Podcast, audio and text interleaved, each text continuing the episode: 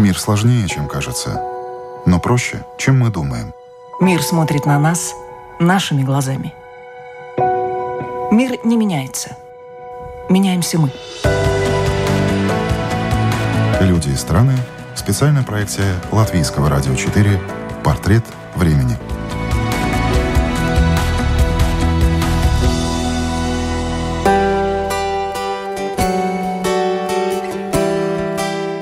Религии и веры в современном мире. Об этой теме брат Ярослав Кубацкий, пастор Объединенной Менонитской общины в Нидерландах и капеллан в центрах опеки в Гааге, может говорить часами. В Латвии он почетный гость, его давно ждали. Да он и сам долго планировал поездку, но все никак не получалось вырваться, и вот, наконец, удалось. Меня зовут Яна Ермакова, вы слушаете программу «Портрет времени». Наш гость Ярослав Кубацкий, и оказывается, у него был очень веский повод оказаться в Латвии. Я планировал эту поездку много-много лет, но не получилось, а теперь получилось в, э, этой странной времени. Видимо, пандемия должна была случиться, чтобы вы к нам приехали. Так. Мы знаем друг друга по Фейсбуке. Это Поэтому, вы имеете в виду ваших коллег так, в Латвии? Наших э, с коллегами в Латвии. И для меня очень интересна литургия э, э, Латышской церкви. Поэтому что в, э, в Латышской лютеранской церкви осталась литургия из э, времени перед реформацией. Это очень, очень стар, можно сказать, не, сказать не только религиозная, религиозная, э, э, религиозно интересная вещь, но э, также э, это часть европейской культуры. Но когда ты не знаешь латышского языка, ты можешь пойти в церковь и все увидеть, но ты не, не поймешь ничего. Но несколько лет назад я познакомился с священником, который работает на русском языке. И это было для меня очень интересно, чтобы поговорить о том, что, что происходит в церкви, и увидеть, что происходит в, в лютеранской церкви но на русском языке. И потому Но вы получили приехал. ту информацию, которую вы хотели? Я получил информацию, но это не только информация, это надо быть в храме, надо чувствовать атмосферу, надо принимать участие. В том дело. Не только через интернет, но также увидеть друг друга. И я получил, что я ожидал. Давайте мы с вами познакомимся, потому что мы сразу начали с цели вашего визита в Латвию. Может быть, радиослушатели не все знают, кто. Познакомьте нас с собой. Я Ярослав Кубацкий, я родился в Польше по профессии богослов и пастор в Нидерландах. Я живу уже 25 лет в Нидерландах. И я пастор в менонитской общине. Менониты – это такое, такое направление, э, протестантское направление. Можно также сказать анабаптисты. У нас только взрослые, взрослые люди могут э, стать членом нашей, нашей церкви. Половину моего, времени я работаю в церкви. И э, вторую половину я работаю в доме престарелых, капелланом. Но там я капеллан для всех. Не только для верующих, не только для протестантов, не только для, для но для всех. И я работаю с э, людьми, э, с престарелыми людьми, и это, это очень сложно во время, во время э, ковида. А с чем вам пришлось столкнуться? Совсем. Более 60% наших жителей мы потеряли. Серьезно, Более такая 60 большая процентов. Такая большая цифра. В Нидерландах? В Нидерландах. Мы были не приготовлены. У нас ничего не было. В одной из самых богатых стран Европы не было ничего.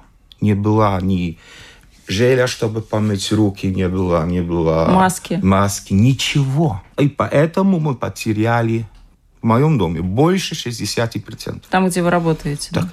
Ну, я, я, я вижу, вы, в шоке. Как вам было осознать эту цифру? Это те люди, которые вас окружали постоянно, это сразу большое количество ушло? Это не так, что вот один человек умер? Нет, это было, это было два, три, четыре человека ежедневно. У нас в доме 300, 300 э, э, людей ушло. Ну, больше, больше 150. Больше 150. А как вы работали вот в этой атмосфере? Я мог приходить на работу.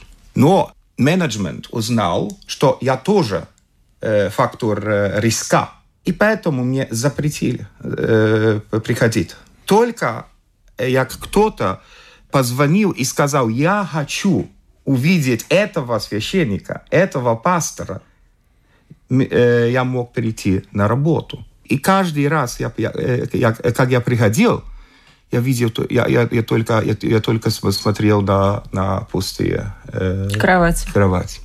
А психологически это было... как это для вас?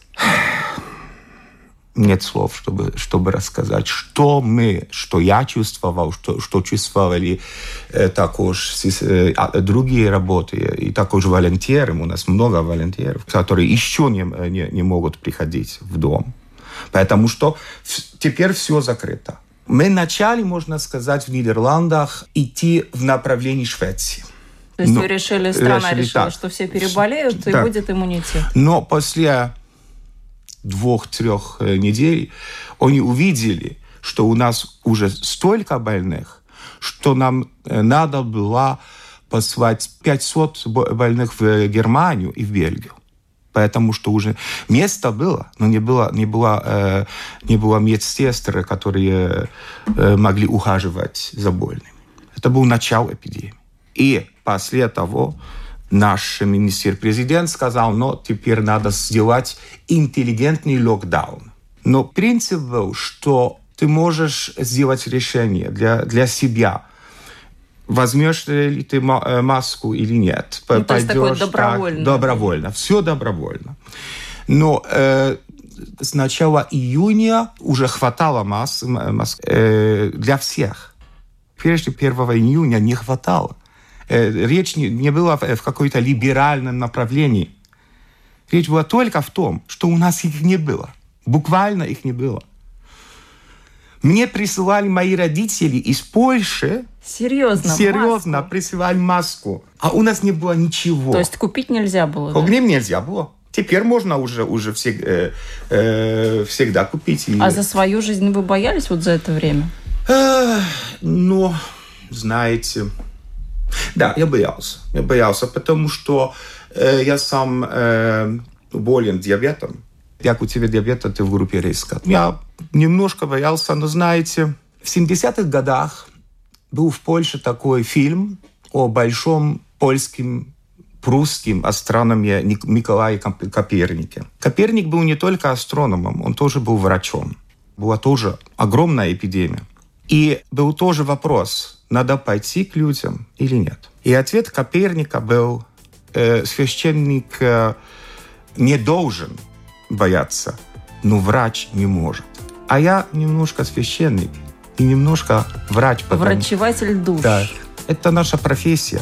А профессия есть больше, чем только работа. Профессия есть голос, который ты, ты слышишь, и по которому ты думаешь, это не мой голос, это голос э, Бога.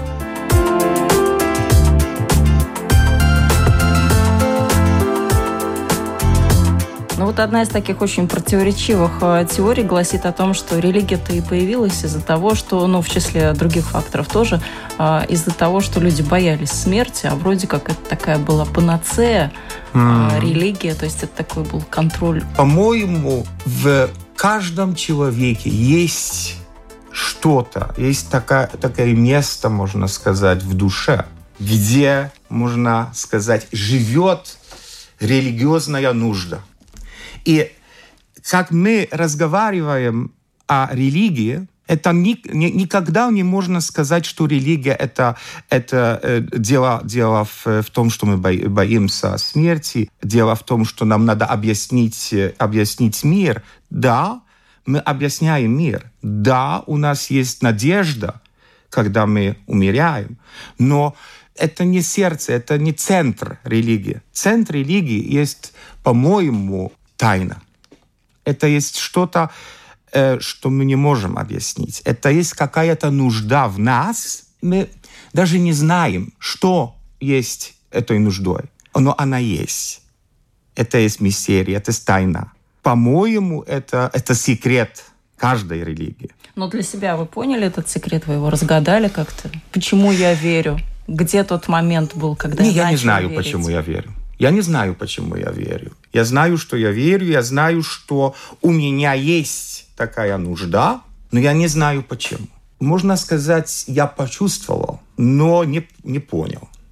Я, я богослов. Я также работал на, в, в Нидерландах на университете. Я не только в, э, прихожу из, из, э, из религиозной церковной практики, я, я також из, из университетского, университетского э, мира. Но я все-таки не понял. Я а чувствую. сомнения у вас какие-то были хоть когда-нибудь? Были. И как вы с ними справлялись? И какие-то были сомнения? Хм. Знаете, в моей вере сомнения есть э, всегда. Две половины Две половины. одного целого. Две половины. Две половины. Мартин Лютер, он сказал, что вера не, не есть хабитус. Это нет, нет что такое, что ты имеешь, можно сказать. У меня есть проблема, когда кто-то говорит, у меня есть вера. Нет. Ты принял веру. Бог, Дух Святой подарил тебе веру. Но она не твоя. Это есть что-то, что, что живет э, в тебе, внутри тебя, но она не твоя. Так а в чем вы сомневались? Две или три недели назад, когда я увидел эти, эти, эти пустые кровати. Это, это, это такой момент, что ты э, даже кричишь. Где, где Бог? Э, а где был Бог, по вашему мнению, в это время?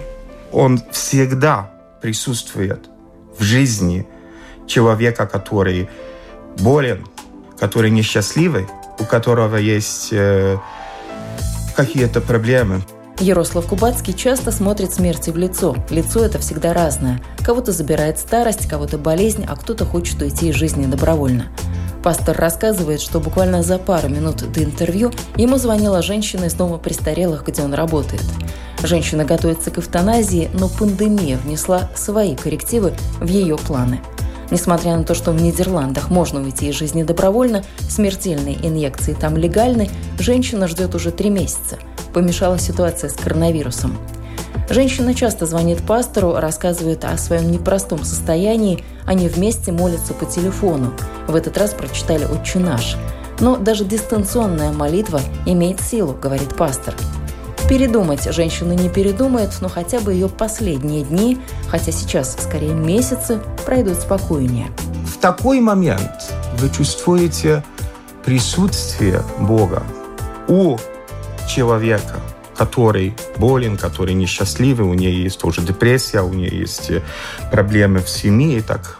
И мои э, последние слова были сегодня «Дита, у тебя теперь больше Бога, чем у меня.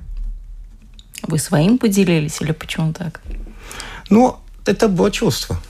Это было такое чувство, что Дух Святой пришел ко мне с нее. Наоборот тоже, потому что у меня есть слова. Я богослов я пастор. А как это потом пережить? Вы столько вкладываете в человека, который хочет совершить добровольный уход из жизни, вы столько угу. разговариваете, вы столько времени проводите вместе по телефону, либо лично, и вот потом все происходит, все случается. Какие у вас э, мысли возникают? Насколько вам это, не знаю, больно, горько, обидно? Больно. Принимаете больно. близко к сердцу? Сколько таких людей было близко. в вашей жизни? Знаете, я профессионал это тоже сторона работы. Потому, чтобы защищать себя самого. Мне надо, когда я приду дома, э, думать о, о других э, вещах. А как можно думать о других вещах? Я пытаюсь э, сказать себе самому, что не только люди в, дом, в доме престарел, престарелых с, с этими огромными проблемами в жизни, э, мои люди, но каждый человек, какого я встречаю в жизни, есть також голосом, спиритуальным голосом, духовным голосом, голосом Бога. Когда я прихожу домой, я тоже вижу человека, моего любимого человека. И я для, для, для него, я для него. Но на второй день, на другой день я, я, я пойду на работу, и я, наоборот, вижу, вижу моих престарелых, и я для них. Но это тоже... Но, наверное, вы не сразу к этому пришли. Не, э, надо, надо много времени. Надо много времени. Э, знаете, э, для меня есть, можно сказать, быть пастором – это прежде всего быть человеком. Всегда. И надо учиться увидеть границу между, например, домом престарелых и домом, где ты живешь. И надо пробовать найти такой модус, такая, баланс. Так, баланс. Но мы вскользь поговорили об эвтаназии, а как религия относится к этой противоречивой теме, к добровольному уходу из жизни? Наверное, не все так просто. Знаете, ну и, наверное, интересно две точки зрения услышать. Официальную о, от религии и вас лично это как человека. Есть, это есть очень трудный вопрос. Для меня моя роль как пастора есть быть с людьми. И как я работаю, как я разговариваю с людьми, я, когда мы молимся э, вместе, я очень четко и очень, и очень э, ясно могу рассказать, что я думаю об этом, что жизнь есть дар Бога. Но как человек принимает решение в свободе, моя роль изменяется. Он уже не ждет моих слов, он ждет меня, как человека, который, как э, можно сказать, спутника. Который поможет. Как, который поможет. И тому же нет места для, для, для моих идей, для моих... Или да, также для идей моих э, церкви, официальных, официальной, э, э, официальной церкви. Там уже речь идет между двумя верующими э, людьми или просто двумя людьми, из которых один идет на эту последнюю дорогу, на эту последнюю поездку в этой жизни. То есть вы поддерживать будете в любой ситуации? Я буду поддерживать. Я не поддерживаю, я не поддерживаю решение. Я поддерживаю человека. Я поддерживаю этот э, божественный свет в каждом человеке, что я также э, сказал вчера Э, в проповеди. В... Э, Но у вас интересное название было проповеди «Мир, который не вращается вокруг угу. нас». А почему он не вращается вокруг нас? Ведь многим кажется, что я вот в Инстаграме такой красивый, в социальных сетях у меня много подписчиков, друзей, и люди, которые в социальной жизни большое участие принимают, им кажется, что действительно именно мир вокруг них и крутится комментарии, ну. лайки, мы сейчас все этому очень подвержены. Это такая ведущая идея нашей, нашей жизни и нашей, нашей времени, думаю, что мы в сердце, мы в центре целого мира, так?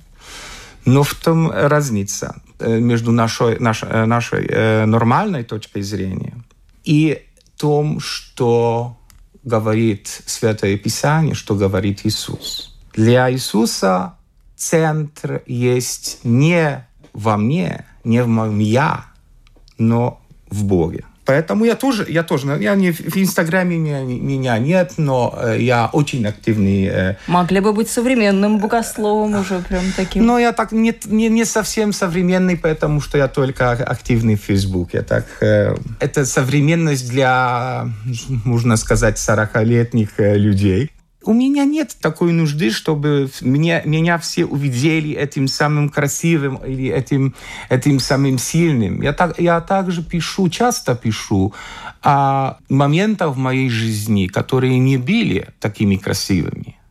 Я это пишу на, на разных языках, и, может быть, это есть также часть этого присутствия в media, чтобы показать, что, что, не, что э, э, верующий человек, верующему человеку не всегда надо быть самым красивым. И не всегда надо быть самым популярным. И не всегда надо быть в центре. Потому что у него, у нее в центре эта связь между ним и Богом, между ним и Духом, между ним и Духом Иисуса Христа.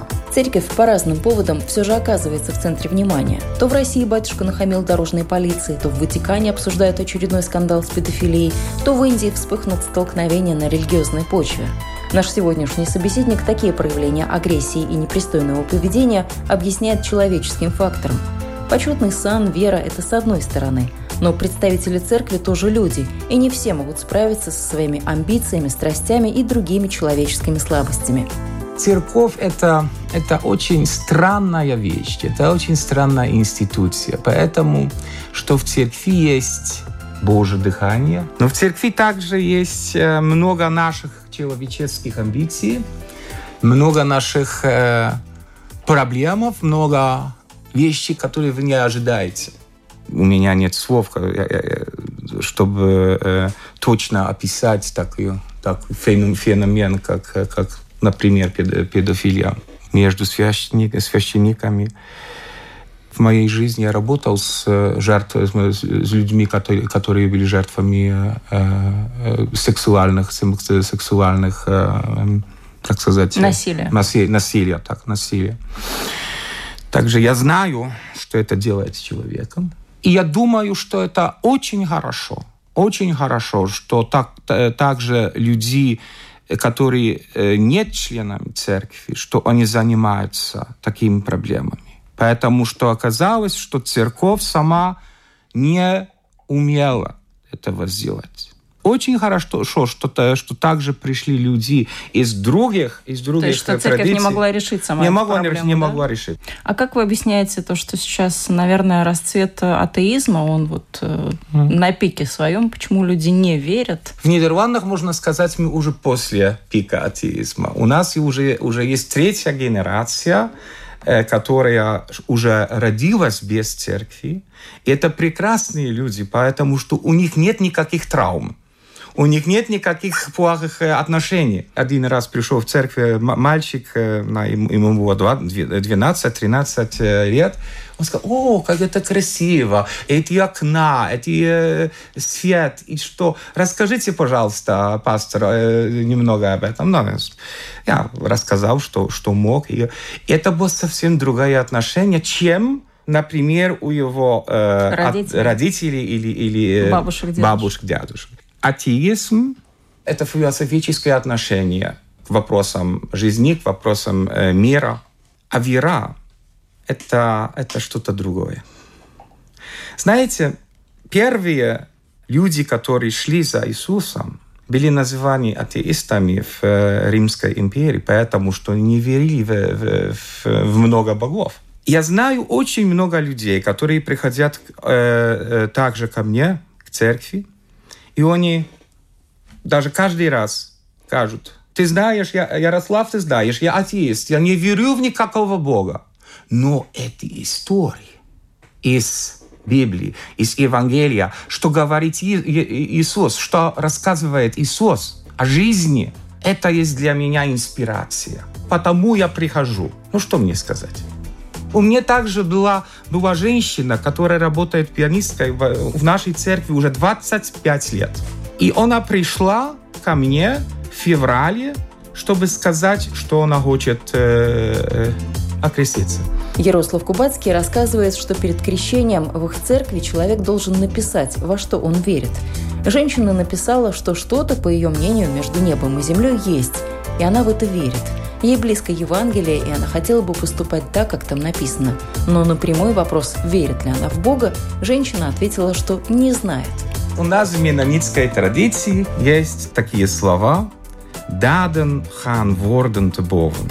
Это обозначает, что ты делаешь важнее от того, что ты говоришь. Поэтому у нас было прекрасное крещение – и пришли, и пришли да, даже люди ко мне и, и, и э, к ней сказать, но знаешь, но Бог есть между, между небом и землей. А место вообще религии в современном мире, оно какое? Религия это, – это источник, это место, где ты можешь войти в себя и найти, откуда приходит сила в твоей жизни. Я думаю, я думаю что людям не, не, не нужна религия, чтобы им сказать, что им, что им надо делать. Нет. Надо рассказывать истории. Надо рассказывать об истории из Евангелия, чтобы они учились эти слова, но не надо это делать в том смысле, что я стою и говорю, что вам надо э, так сделать, и вам надо, а вам надо сделать по-другому. Но моя роль показать здесь, внутри в твоем человека. сердце, внутри человека, есть место, откуда приходит твоя инспирация. Вдохновление. Вдохновление, так. И э, это роль религии в нашей, в нашей жизни, чтобы показать, там есть это место, откуда приходит сила, вдохновление. И когда очень плохо идет в жизни, когда жизнь очень, э, очень сложная для, для меня, можно пойти в это место, войти в это место и почувствовать вдохновление. Что вас в современном мире расстраивает? Э, Все. Тревожит? Все. Например. Например. Знаете, что, что меня тревожит, э, прежде всего, COVID. Это, это, это, это, Но это очевидно, номер очень номер один. Но что меня тревожит, есть отношения между людьми и также между странами. Знаете, э, в прошлом году я был в Литве, и я стал на границе, на, на, на границе между э, Литвой и, и Калининградской э, областью. областью. Я смотрел на, на, на реку, на, на э, Неминас, и я так думал, это не только река, это так, также граница, граница между Евросоюзом и Россией. Это тоже место, где может, где может э, пройти что-то, что мы еще, еще не, не, не можем даже представиться. Ну, например?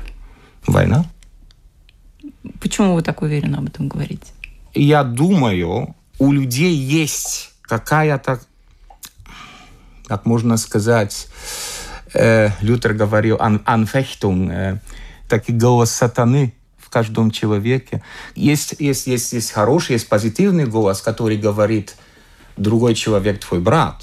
Но есть так, также другой голос, который говорит, другой человек твой враг. И он твой враг, э, например, поэтому, что он говорит на другом языке. Я... А кто враг для вас? Россия? О, нет. Нет, нет, нет, нет, нет. Нет, для меня, для меня Россия не враг. Я, э, я читаю русские книги, я, я, я говорю на русском языке. И даже я, я в Украине, где, потому что у нас есть проект в Украине, и я хочу также поширить этот проект на Донбасс и там поговорить, поговорить с людьми. И я также э, хочу, хочу э, э, иметь связь э, с э, говорящими на русском языке сепаратистами. У меня нет врагов. Это, это, это принцип, принцип менонитизма. Даже во время революции в России, в Украине и Белоруссии ездил поезд с менонитскими врачами – которые ухаживали за красными и за белыми. У нас нет врагов, но я вижу, что происходит. А что я происходит? вижу, я вижу, э, например, анти, антироссийскую пропаганду в Польше. Польша пробует теперь идти в, в этом направлении, что русские враги, также и, и, и немцы, так, также и враги. А откуда эта радикализация? Почему так? Знаете, наш мир стал огромным. И у нас нет, э, уже нет этого простого, э, можно даже сказать, примитивного смысла направления в мире. И поэтому нам э, надо найти друга и найти врага, чтобы иметь эти два пункта, эти, два, эти две точки зрения, чтобы, чтобы найти направление в жизни. Мы ищем врагов, потому что мы ищем направление. Это глупость, но так мы построены, что нам надо найти друга и найти врага. Но вот сейчас большой такой враг, один на всех, это коронавирус. Так. Как вы думаете, чему этот коронавирус и коронакризис научат человечество? Или этот урок тоже пройдет вот так вот бесследно, и ничего мы из этого не извлечем? Надо, надо сказать две вещи. Что я боюсь, или что я думаю, и э, что я надеюсь. Сначала что думаете? Что не будет никакой огромной разницы. Как жили до этого, так, так, так жили до этого, так, так и будем жить. Но что я надеюсь, это совсем другое. Я надеюсь, что мы найдем друг друга, сестры и братья в, э, в других людях. И я, так, я также думаю, что у нас, что мы, а, не думаю, я, я надеюсь, что мы найдем другие дороги, чтобы встретить других людей. У нас есть такая возможность чтобы быть друг с другом, например, через интернет. Для меня это огромный дар, что я могу каждое воскресенье принимать участие в богослужении здесь, в Риге, в, в, в, русско, в русской э, лютеранской общине. Я, я, я сижу до, э, дома на, мое, на, на, На кровати, диване. так, и я, я, я вижу все. Я могу принимать, принимать участие. Так я могу принимать участие в, в других богослужениях. И это есть очень э, важное, потому что мы можем открыть друг друга. Мы можем, мы можем открыть, что у другого человека может быть другие слова, но мы переживаем это же самое.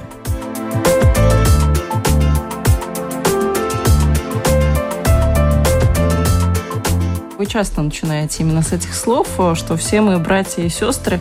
В русском языке есть такое выражение, что человек человеку волк. Вот мне кажется, сейчас очень часто встречается не братья и сестры, а именно человек человеку волк, когда речь заходит о тех же протестах э, в Америке или о вопросе э, сексуальной ориентации. Одни против геев, другие за геев. Э, Вот разве что не слышим только о притеснении по правам религии, ну, может быть, меньше этих случаев. Да, это есть, что я, а, я думал об этом, когда я говорил от этих э, двух э, голосах у каждого. Есть голос, э, голос э, можно сказать, ангельский го- голос в нашей голове. и Ангел и есть, дьявол, э, да? Да, и есть, и есть э, голос э, этой другой стороны. Ты слушаешь, и потом ты идешь, например, делать какую-то демонстрацию на улице как у нас, на- на- например, было э, в Амстердаме была, была огромная демонстрация во время ковида. э, Black Lives Matter. Но ведь где права черных, а где Амстердам, ну, по сути. А вы думаете, что у нас нет проблемы расизма? А есть? А есть? А с чем есть? У чем нас, проблема? были, у нас были, э, у нас та- та- також был Суринам, и другие, Голландия была колониальную страну. И у нас есть тоже черные люди, тоже люди, люди, э, которые, например, приехали из Суринама или, или из, из, э, из э, других нидерландских антилей. Может быть, проблема не такая огромная, как в, как в Америке, но попробуйте с суринамским акцентом позвонить кому-то и спросить, или у него есть работа для вас. У вас будет проблема получить эту работу. Также будет проблема по- получить квартиру. Или с марокканским акцентом. Как так получилось, что вы в Нидерландах оказались уже 25 лет, там фактически четверть века? Я приехал, чтобы изучать богословие. Начал изучать в Варшаве. Это было такое непростое время для польской протестантской э, теологии, для польского протестантского богословия. Почти не было профессоров, не было, не было учителей. И я поехал там, чтобы окончать мои изуч- Учебу. уч- мо- мою учебу. И я как-то влюбился в Нидерланды. А что вас там привлекает? Это есть страна на человеческую меру. Она не такая огромная. Даже здания, дома не такие огромные. Люди, которые... Ты, ты встречаешь людей, и это есть не так сложно, чтобы с ними поговорить. С ней. То есть все для человека. Все для человека. Это, это, можно сказать, Голландия или Нидерланды теперь. А, кстати, для вас как, Голландия или Голландия, Нидерланды? Голландия, это Голландия, ерунда, по это ерунда. В истории это были Нидерланды, но Нидерланды это была Голланд- Голландия и Бельгия вместе. Это Нидерланды. Но, знаете, э, для меня это была часть так уж моей семейной традиции, потому что перед моей мамой моей, э, приехала из Фризии, провинции Области, Голландии, области.